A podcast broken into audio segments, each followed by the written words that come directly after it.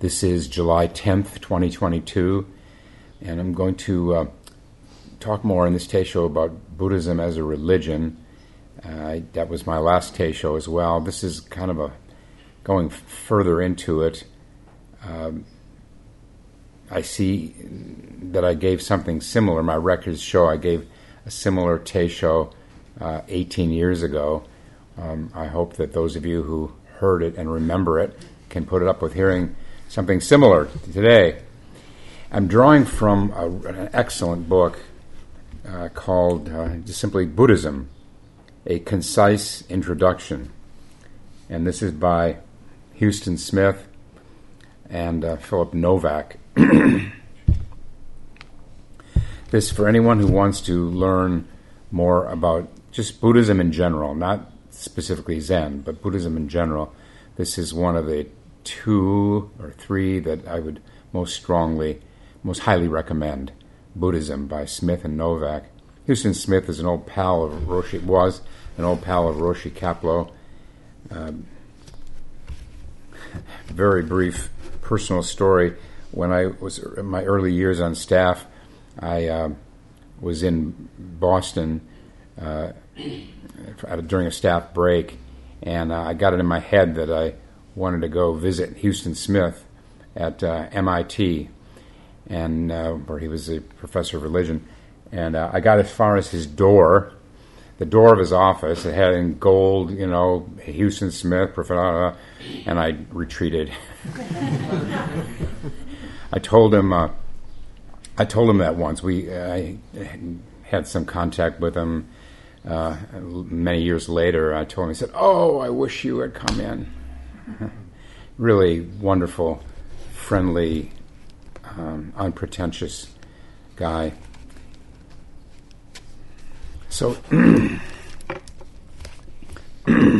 he, uh, what, what, I'm going to talk about is uh, here somewhat distinguished between Zen as such and Buddhism. Again, remember Zen emerged uh, out of the soil of Buddhism, and for most of the history of Zen, it was almost it was it was a sect.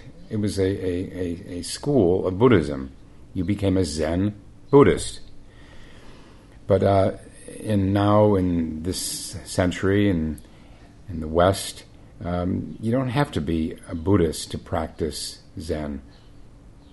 I think the linkage historically was largely a monastic one. That to, to practice Zen, you, you, you became a Buddhist monk.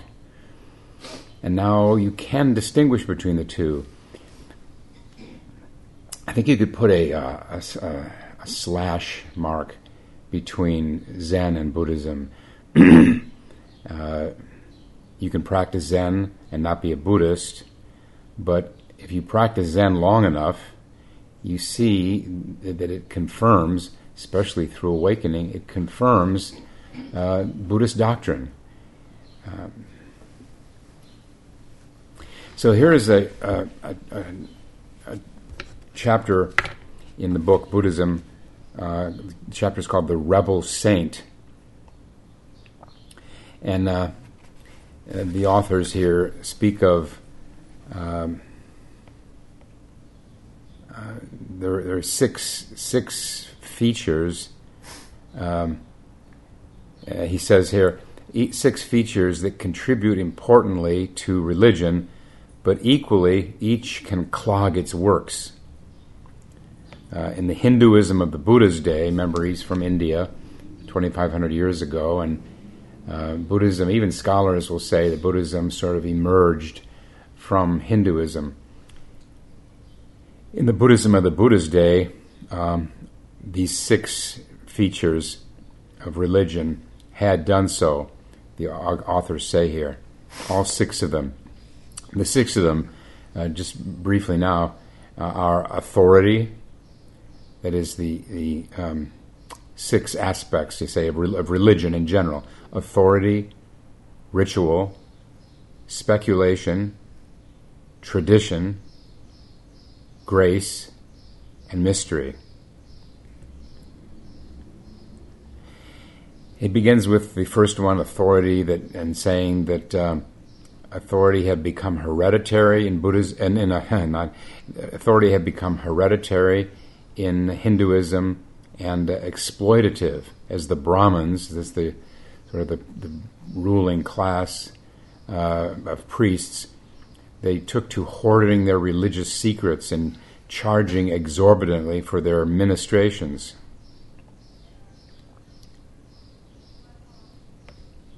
You know, uh, I have to confess, I have to admit that uh, in modern Japan, uh, Zen has largely become hereditary. Zen uh, authority has be- largely become hereditary as well. From many sources I've read that uh, now uh, to become a Zen teacher, you just have to spend six months of training in, uh, in, in some kind of a temple uh, and that gives you license to inherit the temple from your father. It's really uh, no wonder uh, Zen temples and monasteries are closing their doors at an alarming rate in, in Japan. It's not based on it's not based on insight or even even putting in some seniority or some years of practice. It's it's become largely hereditary, father to son.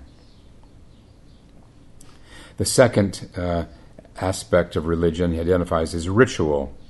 And in Hinduism, the Hinduism uh, of the Buddhist time, rituals have become mechanical means for obtaining miraculous results. The third feature, speculation, uh, the authors say it devolved into meaningless hair splitting. Tradition, the fourth aspect of religion, had turned into a dead weight. In one specific, by insisting that Sanskrit, no longer understood by the masses, remained the language of religious discourse.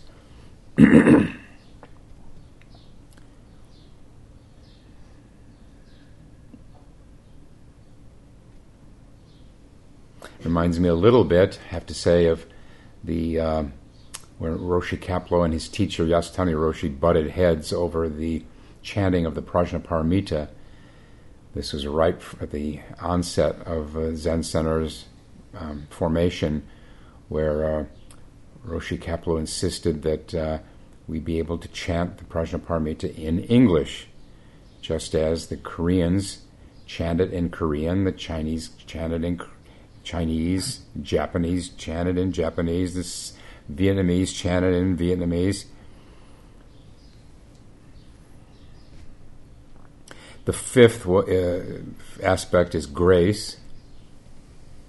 Uh, he says here that God's grace was being misread in ways that undercut human responsibility. Uh, if indeed responsibility any longer had any meaning, where karma, likewise misread, was confused with fatalism. And then the sixth feature of religion is mystery, which he said is confused with mystery mongering and mystification, perverse obsession with miracles, the occult, and the fantastic. Now, having mentioned those six things, I'm going to go back over them in a little more detail, and uh, and also uh, include the Zen perspective. So the first aspect of religion, authority. The the Buddha um, taught a faith devoid of authority, and his uh, his attack had two prongs. Uh, on the one hand, he wanted to break the monopolistic grip on authority that the Brahmins had exerted. Uh, this reminds me, just recently I learned that, uh, many, maybe others of you already knew this, that Martin Luther, uh, what really split open the, uh, gave birth to the Reformation, in large part was his translating the, the New Testament into German. It had been accessible until then only through through Latin, and the uh, the educated uh, people of the time uh, were the only ones who could read it. And then he translated it into German, and this just raised hell with the whole church.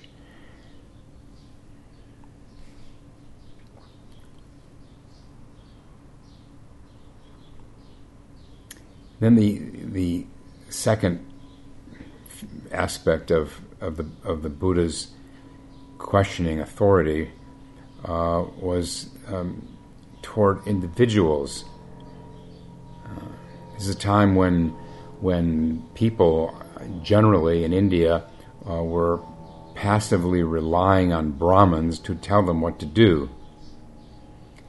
And that's when the Buddha challenged each individual to do their own religious seeking and rational investigation.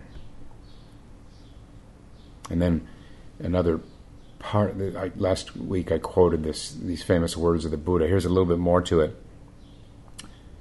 Do not go upon what has been acquired by repeated hearing, nor upon tradition, nor upon rumor, nor upon what is in a scripture nor upon the consideration the monk is our teacher. And that's what he said when he said uh, that each one of us needs to uh, to, to put a Zen uh, interpretation. Each one of us needs to put our primary faith in the direct experience. What we find out through our, our zazen, through our, our our Zen practice, sitting and moving Zen practice. This can be tricky because uh, uh, there are those who who go too far, uh, I would say, in that direction. Who who say, "Well, this is this, here. Here's this is my experience, and so that's what is true." Um, there's this phrase out there um, where two people come to um, misunderstanding about facts. So someone might be arguing that um, the Democrats are involved in, in, as a whole, as a party, are involved in uh, uh, child abuse and pizza pizza parlors and and and uh, no, you can't make this stuff up. It's so bizarre. You know, just look at QAnon. So those who believe that, and those who deny that, and then the first person who believes in the pizza parlors will say, "Well, that's your truth. This is my truth." Is there any hope for us? So that's the danger. Is we put it, we, we, we just insist that our own particular take on something is the truth so, recognizing that, though, that that danger, we can we, Zen insists that uh, it's not it's beyond words, it's beyond the sutras, beyond doctrine, certainly beyond dogma. We have to confirm through our our, our experience in, in sitting and moving meditation, confirm uh, everything it's really, really what the Buddha was saying.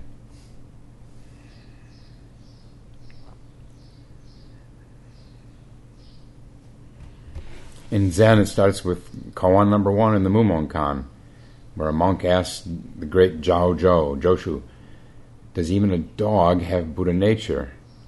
And Zhao Zhou replied, Mu, which is often translated as no or not which flies in the face of what the sutras say that all what is common to all sentient life is this perfect, luminous, true mind.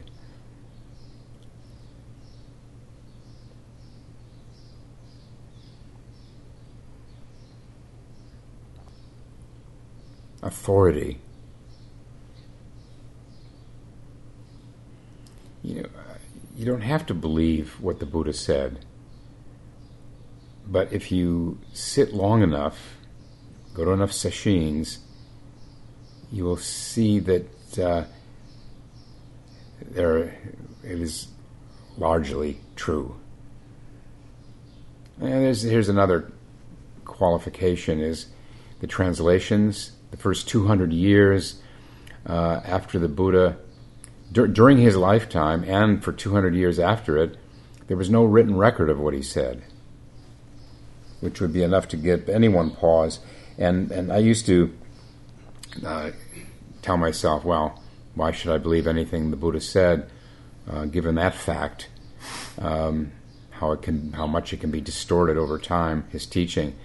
But remarkably enough, I've only only become more and more convinced of the the veracity of the translations of his of his teaching. It's just stunning the profundity of of his teaching. Um, I have less and less doubt about as time goes on.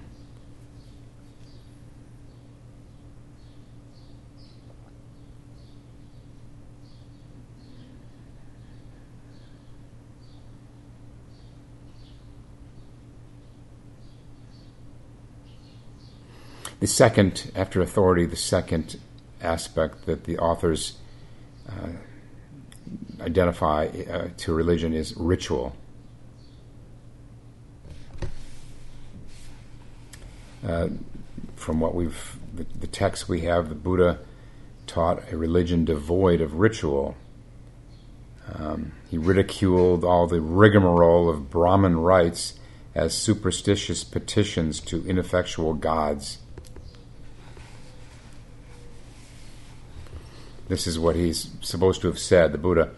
To seek to win peace through others, such as priests and sacrificers, is the same as if a stone were thrown into deep water, and now people, praying and imploring and folding their hands, came and knelt down all around, saying, Rise, O dear stone! Come to the surface, O dear stone! But the stone remains at the bottom.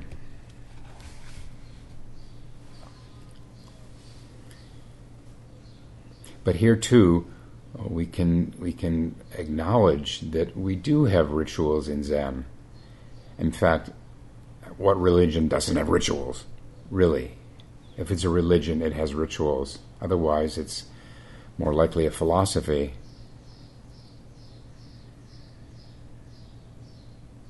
But the the rituals in Zen, such as they are, such as let's say. Um, uh, well, let's just pick out something randomly. Uh, offering to hungry ghosts and thirsty spirits. Uh, that whole concept may be foreign to some of you who haven't been around very long, but it's a a, a traditional ritual in, in the monasteries and, and in here at this Zen center and other Zen centers, where before eating you take a little tiny corner of crust or something, a little bit of and you um, you circle it above your plate three times, raise it up, palm up, and then you place it in what is the hungry ghost, first the hungry ghost, and this thirsty spirit dish. A little bit of um, liquid to put in that. Okay, it's a ritual, but but let's look more closely. It's a way of embodying what it's a way of, of, of first of all, of, of reminding ourselves that there are tens of millions of people who are going hungry and even without water. When we when we physically do something, it's it's entirely different than just thinking about it. So it's a reminder that we are fortunate indeed to have food to drink and water. Uh, but it's also a way of, of reminding ourselves uh, of our own uh, cravings and how we have to be mindful of our tendencies toward gluttony, uh, for example. It's a kind of a way of embodying a, a sharing, a sharing and a, and a an awareness of uh, of our privilege, really.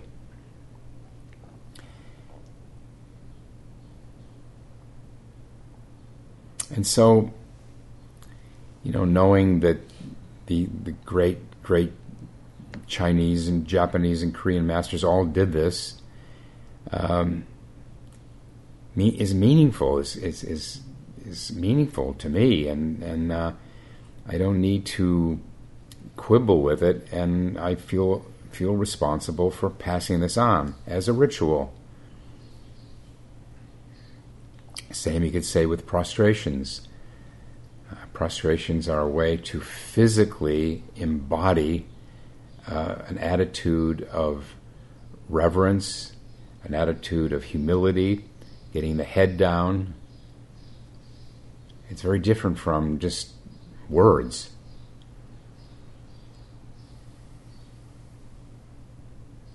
And bowing, the standing bow, get that head down.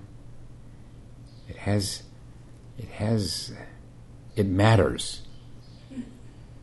That's what we're doing. We're materializing these, these spiritual qualities of humility, respect,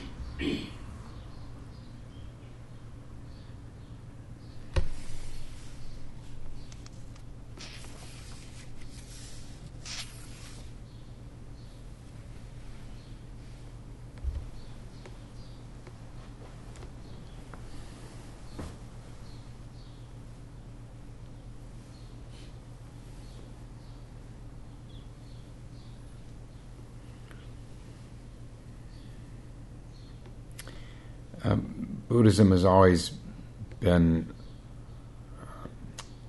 not in conflict with the scientific, um,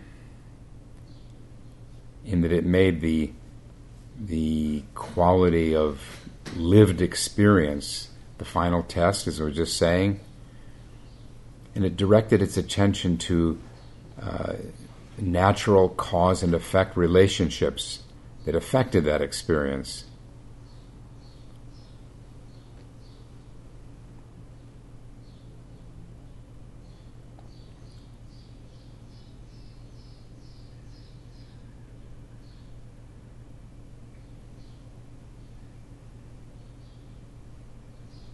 The third aspect of religion is speculation. Um, most of you know that we have no use for this in Zen, uh, the Zen school of Buddhism. Um, nor did the Buddha, really. Uh, the uh, the Buddha, as as the authors say, the Buddha skirted the the thicket of theorizing uh, with his analogy about the uh, the arrow. Uh, someone asked, um, "Oh, I can't remember which which fundamental question it was." Let's say, well, how is it? This is one that comes up at workshops. Where did this uh, sense of self come from? Where where um, where did the, the ego idea come from? And um, and something similar was asked of the Buddha, and he said, "Well, this would be like uh, a a man who was shot by an arrow in battle, and he were to stop in his tracks and say, "I wonder if this arrow was made of ash or maple or oak. I wonder if the feathers were from a quail or a pheasant or an eagle. I wonder if the tip was made from flint or iron or quartz. And then, of course, the point being the, the important thing is to get the damn arrow out of you, to take care, to to practically solve the problem of egoistic craving and delusion. But does it matter where it came from? We have this this fundamental uh, delusion of self and other and us and them. How can we see through that?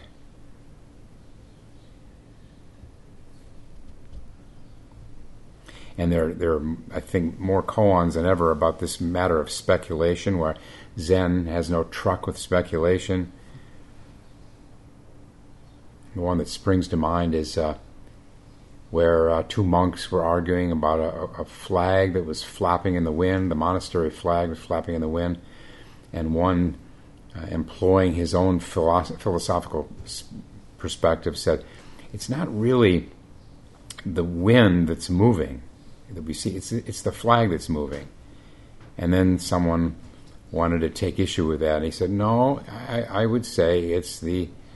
It's the wind that's moving. The flag wouldn't be moving without the wind and they went back and forth and back and forth, and and then the uh, the sixth patriarch emerged from the woods, according to one account, came upon the scene and said, "It's not the wind that moves, it's not the flag that moves, it's your minds that move."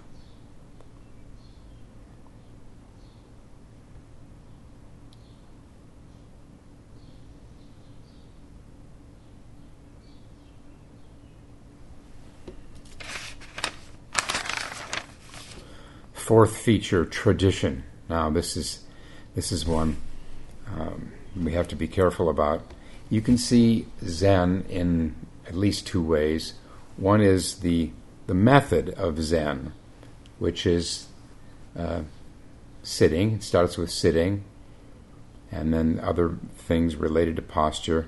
The method of of uh, concentrating on the breath, or koan, whatever This is all part of the tradition.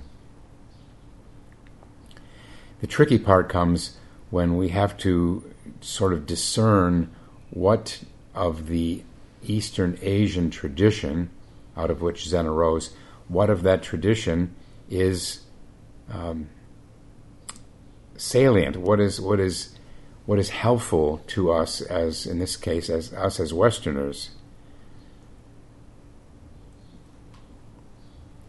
The Buddha, the, the authors point out, the Buddha taught in the vernacular of the people. He didn't stick to Sanskrit. He, he made an accommodation to the many people who didn't speak, didn't know Sanskrit, the, the language of the Brahmins.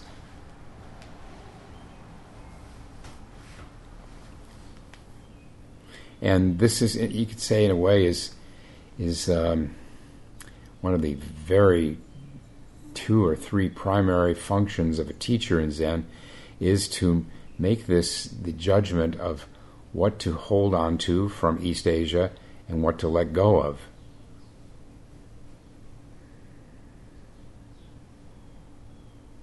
It's an ongoing process. It's the it's the say it's the the central topic. It's been the central topic of every meeting of the American Zen Teachers Association that I've been to. So, really, what it comes down to is how do we adapt to the West this uh, this tradition that originated in the Confucian agrarian time of East Asia. My tendency, I think, is to be a little bit conservative with it.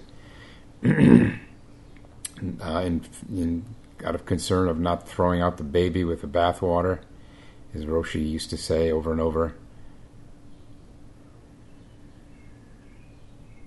That I, I guess I fall back on the, the, the belief that that in time, what is not suitable for us as Westerners will be sloughed off. We don't have to decide using our conscious minds, our imperfect, uh, discriminating minds, what should go and what should stay.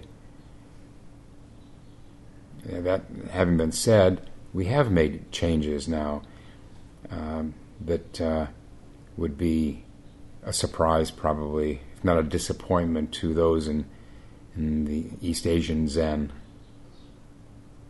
The big one, one of the big ones, is uh, giving women their rightful place in this tradition. This was a real, um, a real major flaw in in Asian the Asian in Asian Zen Chan, is uh, really having no place for for women, uh, relatively speaking, almost entirely. It was a, is a tradition of, of male teachers.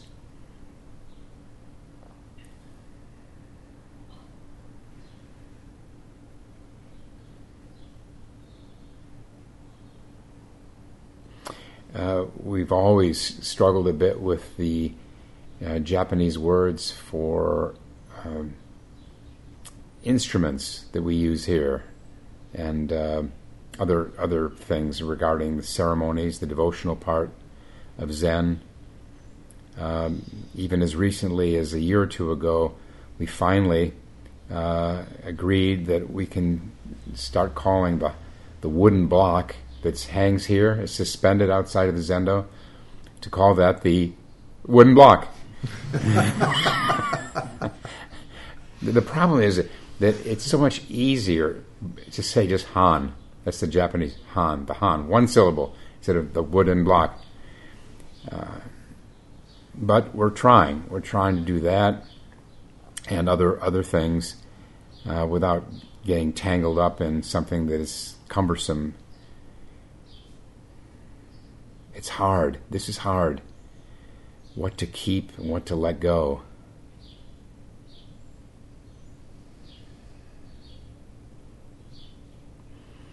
I love the words of T.S. Eliot, who said, Tradition cannot be inherited, and if you want it, you must obtain it by great labor.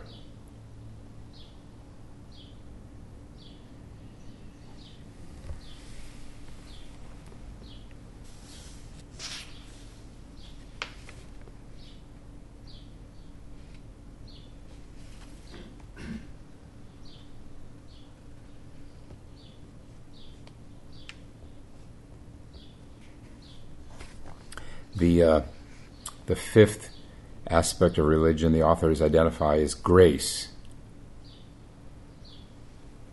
In uh, in Hinduism, it devolved in, over time, so say the academics, into fatalism.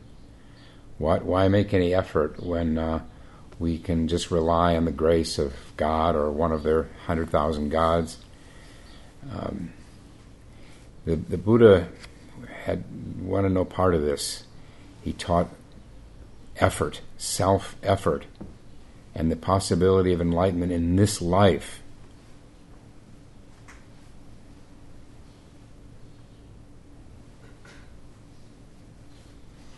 There's a charming story in uh, this collection called uh, "Stories of the Spirit, Stories of the Heart," and the, the newer the newer title uh, is uh, soul food. It's just an uh, anthology of stories, and uh, here's the one uh, that I would say involves grace or or even prayer. Where a Zen master was invited to a great Catholic monastery, uh, he exhorted the monks there to to exert themselves in their meditation resolve their koans, question with great energy. And if they could practice with this long enough, with enough perseverance, uh, true understanding would come to them. And then one of these old Catholic monks raised his hand and said, Master, our way of prayer is different than this. We've been meditating and praying in the simplest fashion without effort waiting instead to be illuminated by the grace of God. In Zen, is there anything like this illuminating grace that comes to one uninvited? At that, the Zen master looked back and laughed. In Zen, he said, we believe that God has already done his share.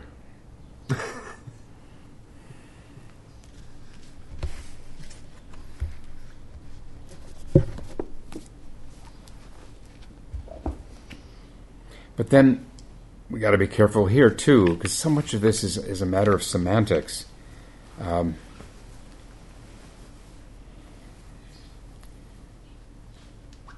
awakening cannot occur so long as we imagine that we can do it.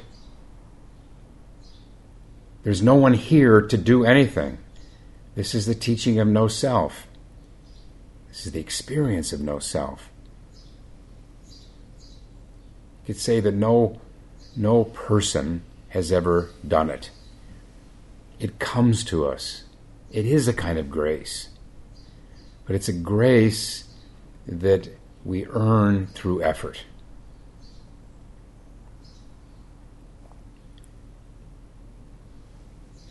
Recently, I was uh, advising someone who's pretty new to practice. It was in Doksan. Um, he asked this question that many, many have asked the same question: um, How much of this is is is effort, and how much of it is uh, relaxing?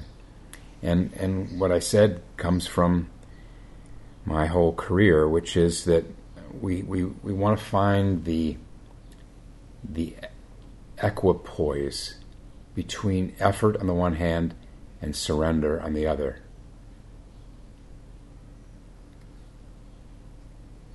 But we don't have to f- find it exactly. It's, again, it's not something we can we can construct. It's not a project. It happens through long-term practice. We find more and more of a balance. In the beginning, uh, we tend to be what in terms of effort it's one or the other where we're either straining with some grasping state of mind to get somewhere or we're just being lazy we're just waiting for something to happen. And then as time goes on we see that neither of those two extremes is effective. And so willy-nilly if we persist, if we keep this practice going day in and day out, month after month, year after year, we we do find our way to that maybe a kind of a fusion between effort and surrender. To the degree that we're absorbed in the breath, we are opening and releasing and in that sense surrendering. To the degree that we're questioning the koan, we will find our way into more of a surrendering to it, to this not knowing. And that's when everything can change.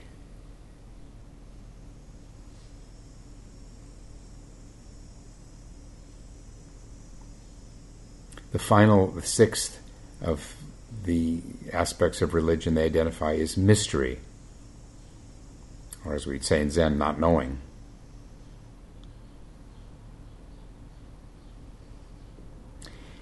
They say that the Buddha condemned divination, soothsaying, forecasting, even psychic and other paranormal powers.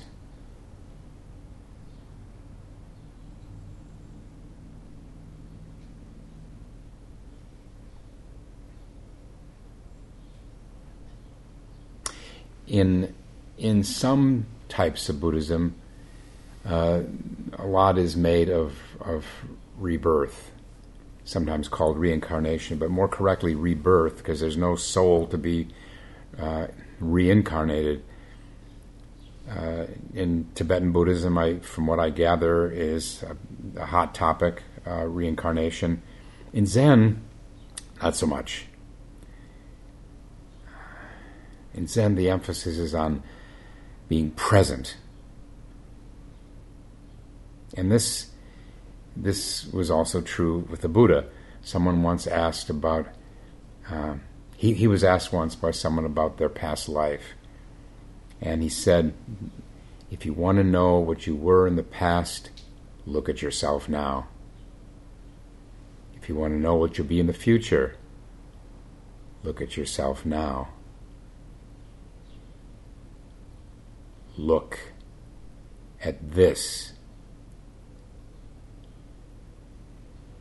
There's no point in speculating.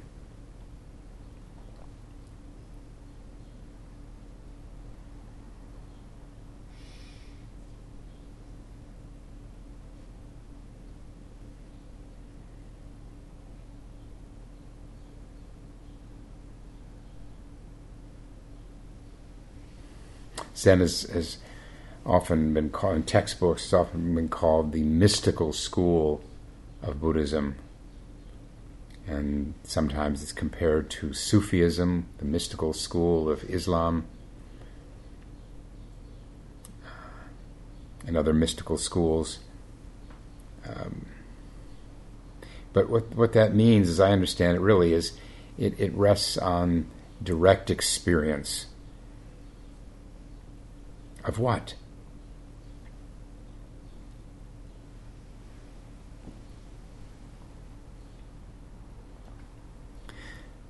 Wittgenstein said, that the world is, is the mystical.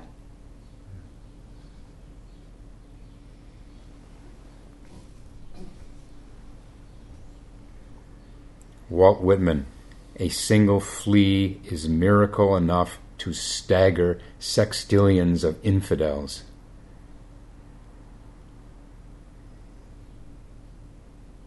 This, the mystery of this,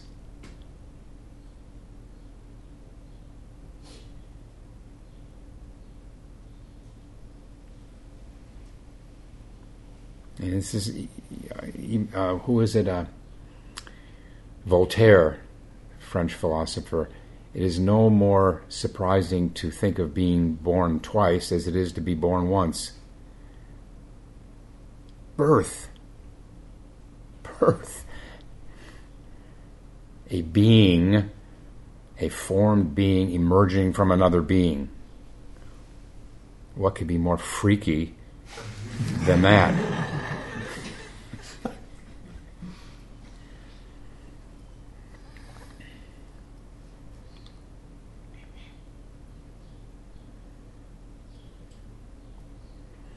This is really the heart of, of the Zen school of Buddhism.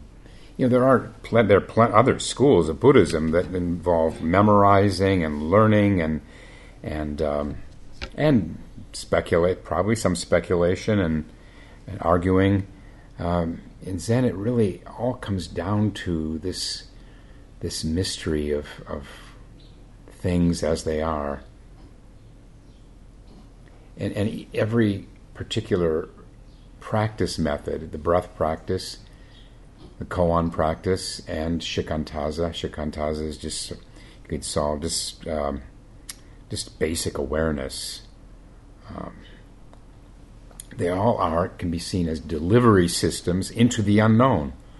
We're trying to not avoid the unknown, not to not to avoid non-void. We're trying to to go into the void, that in the sense of the not knowing, that which is beyond our thoughts, our ideas, what we've learned, concepts, notions, systems. All those things are, are, are useful to, to a degree, but but sitting at the center of it all is this realm of not knowing. And that's what Zen offers at its, at, its most essential, is how to let go of the known and get on better terms with the unknown and explore the unknown, investigate this realm of no thought.